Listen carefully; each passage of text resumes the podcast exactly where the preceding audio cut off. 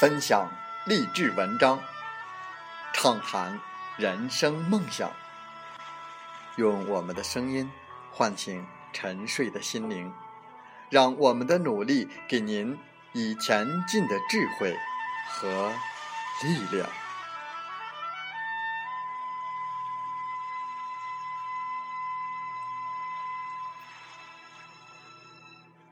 打开心门，朝向大海。让我们的梦想迎风展翅，扬帆远航。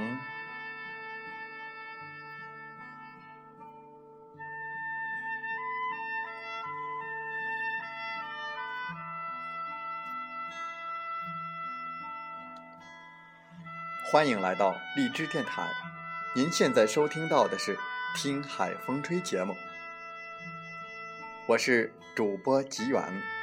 邀您和我们一起听海风吹。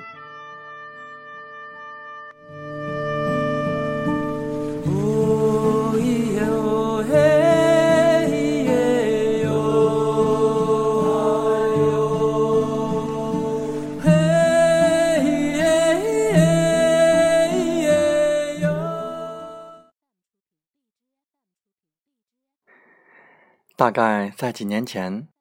我笃信这样一句话：“酒香不怕巷子深。”认为只要经年累月的把自己修炼成一壶酒香四溢的老酒，就算在巷子深处也会被人嗅到，体体面面的摆上桌来。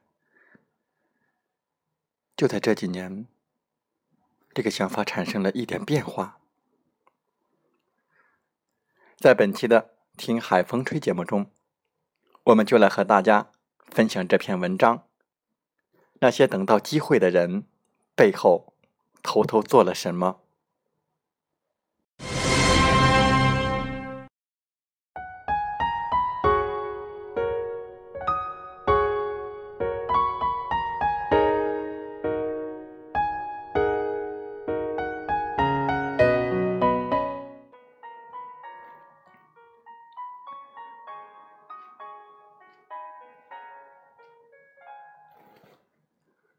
我曾经总是扮演那个等待机会的人。我的成长史几乎就是形象生动地展示了一个从不去努力争取机会的孩子是怎么在一次又一次的失去机会中长大的。小时候，我在舞蹈队，每次到汇报演出之前，老师都要开一场小会来决定领舞的人选。小孩子的虚荣心，并不比大人来的少。为了能够跳领舞，我偷偷看着录像，在家里练习，练到我妈都觉得已经够努力了的地步。尽管是个孩子，但终究到了一个美而自知的年纪，早已经能从大人的眼神中判认出对自己的肯定，成天把头抬得高高的，眼睛。都快要登上天，直到选领舞那天，另一个小朋友突然举手对老师说：“我可不可以来试一试？”很多人都惊讶，因为他并不是班上跳舞最好的那个孩子。他跳完，老师问：“还有没有哪个小朋友愿意来试一试？”台下。鸦雀无声。我为了不被人发现这种在我看来很丢脸的虚荣，也默默的把想举起来的手放下了。老师手指一点，刚才那个跳舞的小朋友就是你了。那一刻的感觉，大概就是七八岁人生阅历里的第一次五雷轰顶。我才知道，原来大人们是会迁就主动勇敢的孩子。我原以为这个小孩世界里的不公平，直到长大就会好的。可是长大后，才发现这个是这是一个普世规律。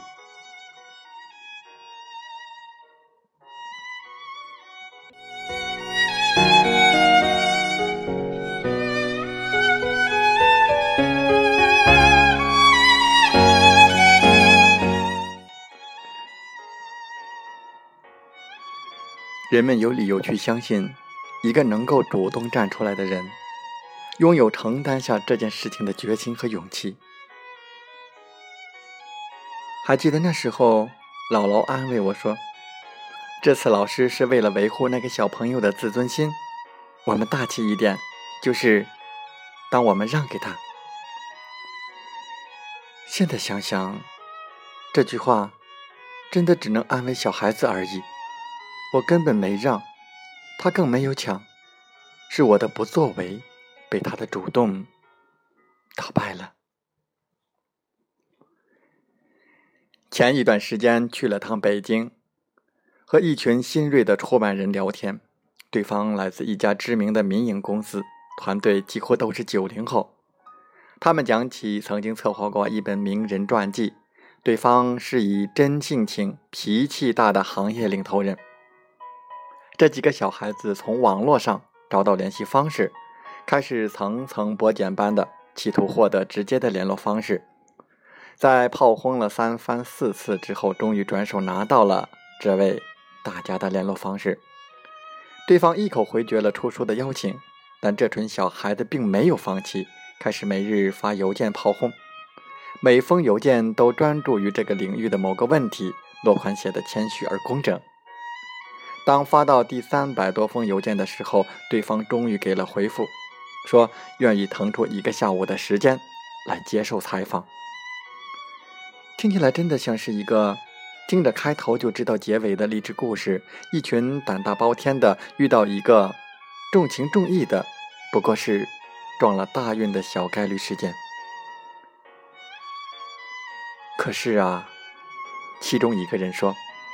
我们同时用这样的方法试图说服了五个采访对象，可是就只有他一个人答应下来。这一次任务其实有百分之五十的不可能，可是最后得到机会的是那些知道失败率可能有百分之五十还愿意去试一试的人。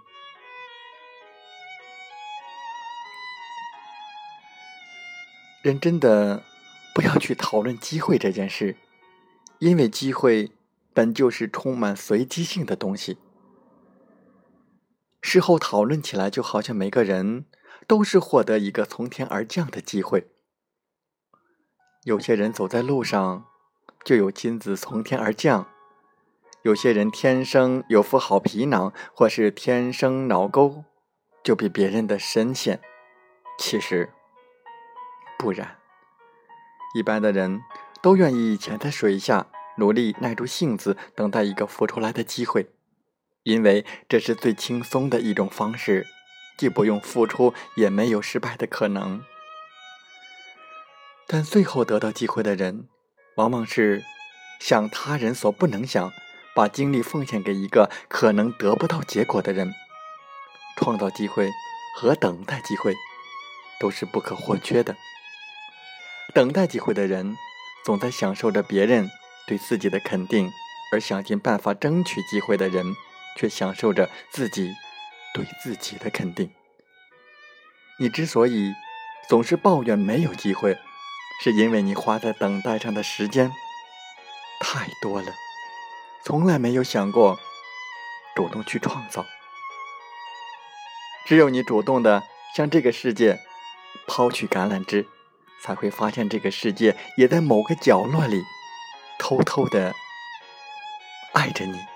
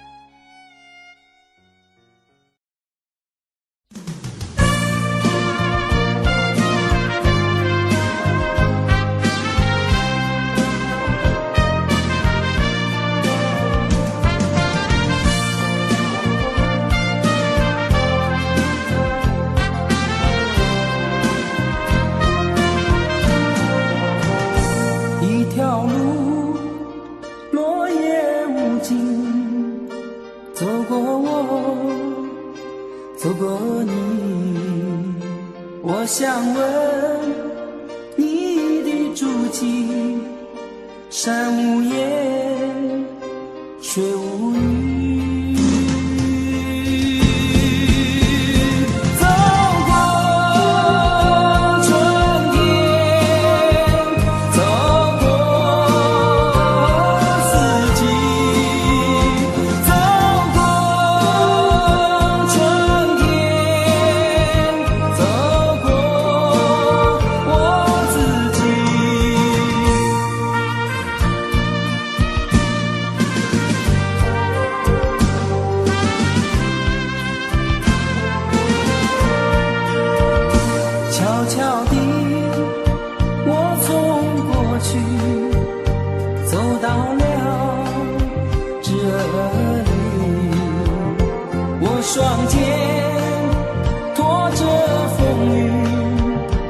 想知道我的目的。走过春天。好了，在节目就要结束的时候，我想说感谢您，感谢您和我在荔枝电台相遇，更有幸通过电波交流。如果心灵被触动，有共鸣，请加微信七五二三四九六三零。喜欢我们的节目，请点赞并转发分享。为方便收听，请订阅“听海风吹电台”。我们下期再会。